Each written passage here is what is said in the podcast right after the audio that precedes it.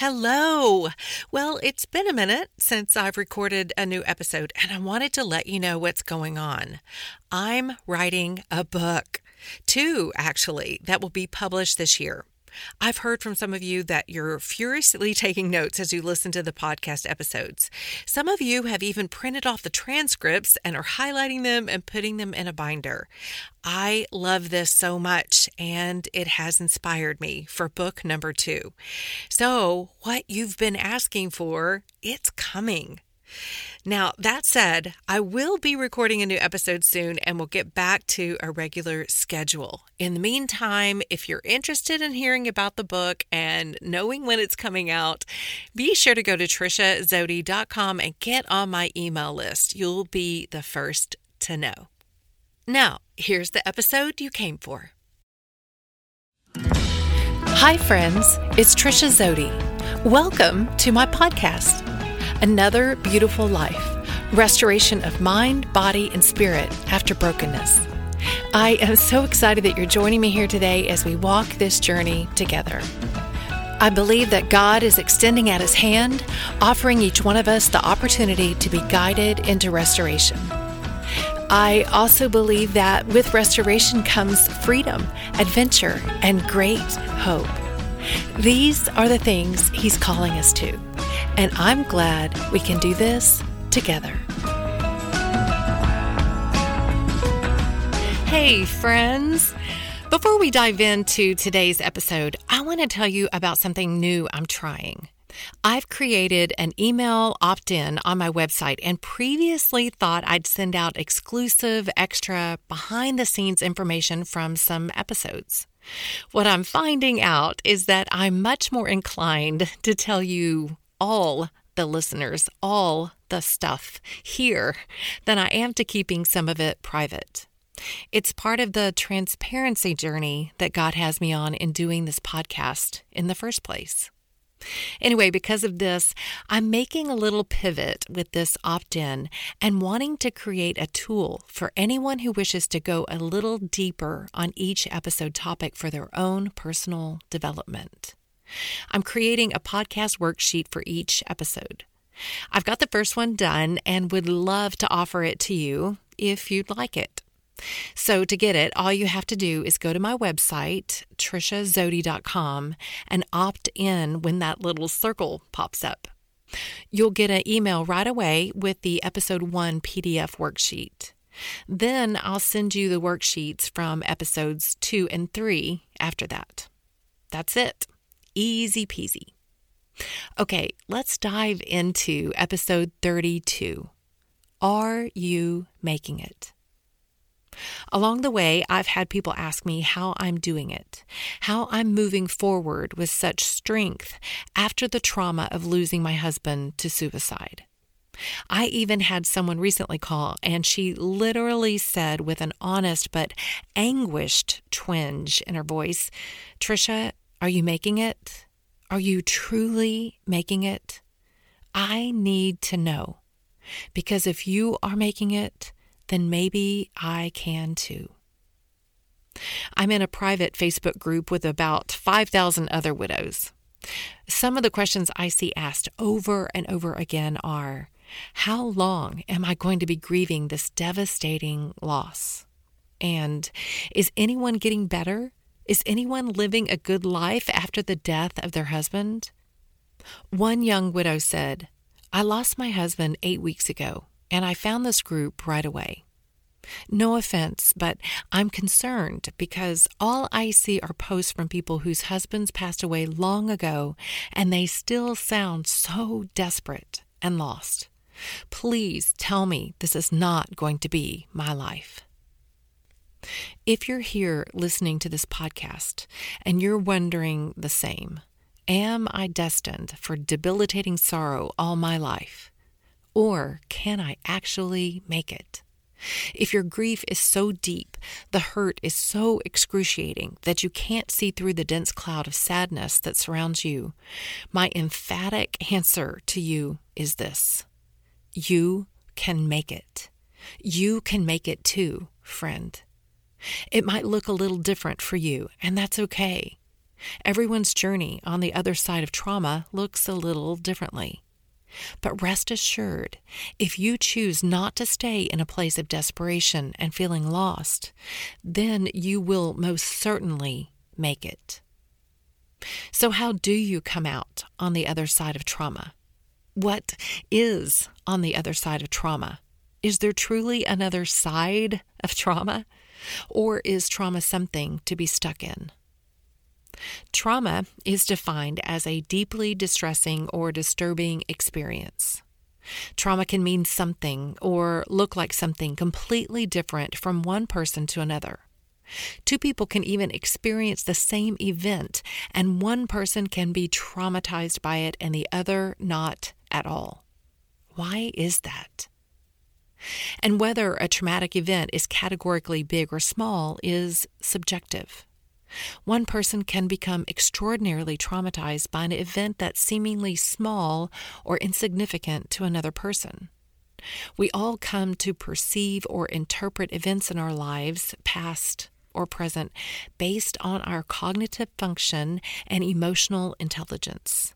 And everything gets filtered through that bifocal lens.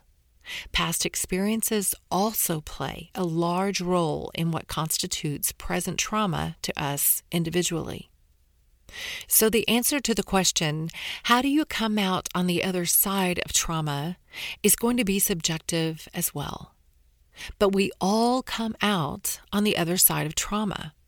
And that just means that the event was trauma, and after experiencing that event, on the other side, we are permanently affected and may have varying degrees of emotional responses to the trauma. I say that we're permanently affected by a traumatic event because the things we experience in life, all things good and bad, have some sort of psychological and even spiritual effect on us. For example, we know that people who go through physical illnesses tend to have a greater measure of empathy and compassion for others in physical pain due to their own experiences. Spiritually, a traumatic event can bring us closer to our Heavenly Father. Trauma changes us.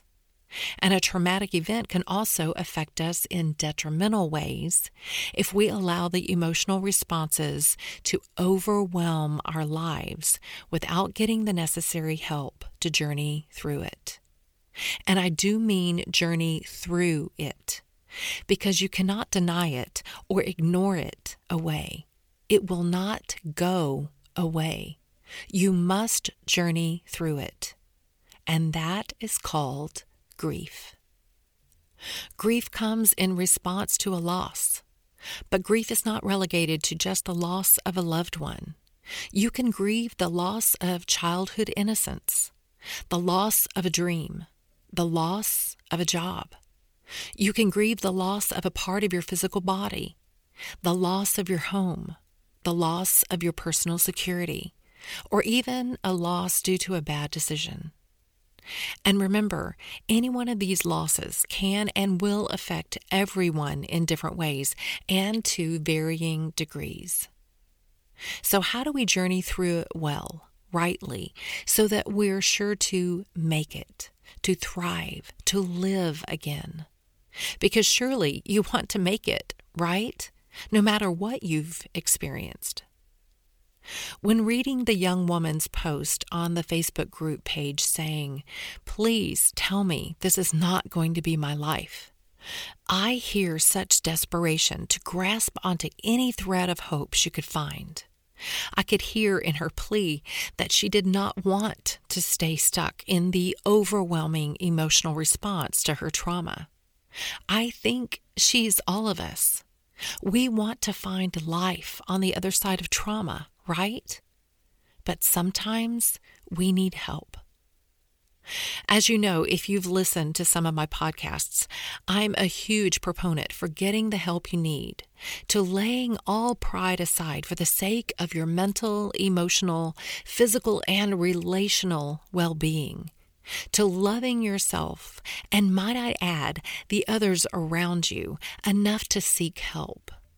And just a quick side note even if you think you're hiding it well and functioning at a high level, if you think your brokenness is not affecting the people around you, whether that be your spouse, your significant other, your children, grandchildren, or your friends, or even your coworkers, you are in some serious denial. If you're not yet in a place to love yourself enough to get help, do it for them. So, we're going to debunk the idea that going to a therapist means that you're non functioning. I believe everyone, everyone should see a therapist and do work on things of the past, especially their childhood. We all got something, I promise you. I've had some people ask me, How do you know when you need to see a licensed therapist as opposed to a life coach and mentor? I know I've mentioned this somewhere before, but where therapy takes a look at past wounds, trauma, etc., with therapies such as EMDR to provide healing there, life coaching takes you from your present place. And in my case, in my life coaching business with Christian women, your present spiritual, physical, and emotional place and moves you forward. And in order to journey through, it's important to understand. And again, this is just the cognitive function part.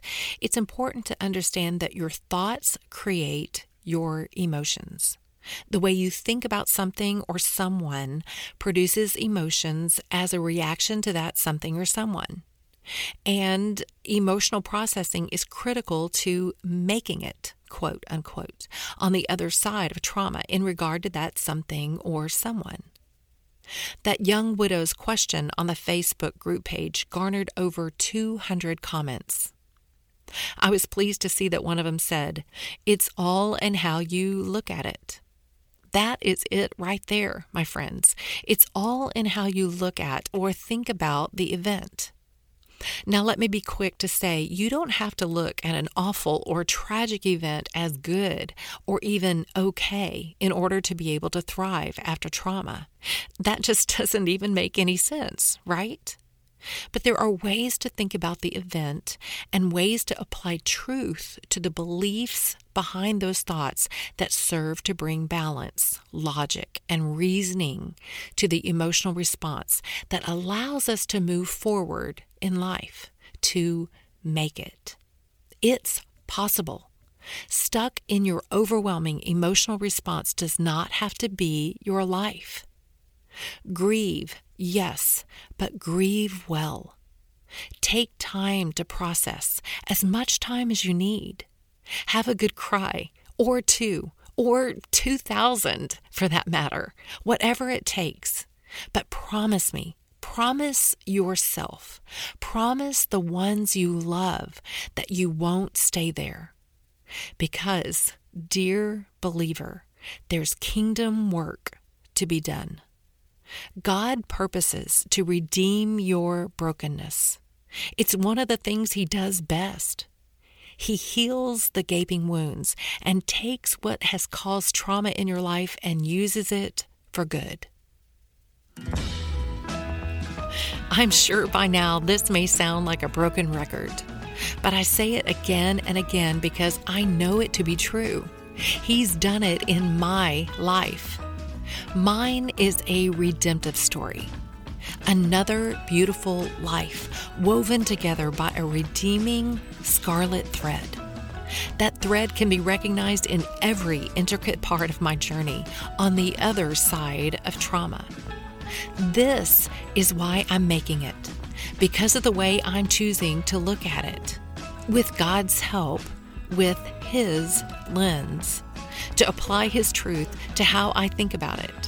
And it not only being the traumatic event itself, but how I think about my present and my future life. And friend, yes, if I can make it with God's help and His truth, so can you. friends. Don't forget to opt in to the email to get the podcast worksheets for personal development on my website, triciazody.com. See you next Wednesday for the next episode of Another Beautiful Life.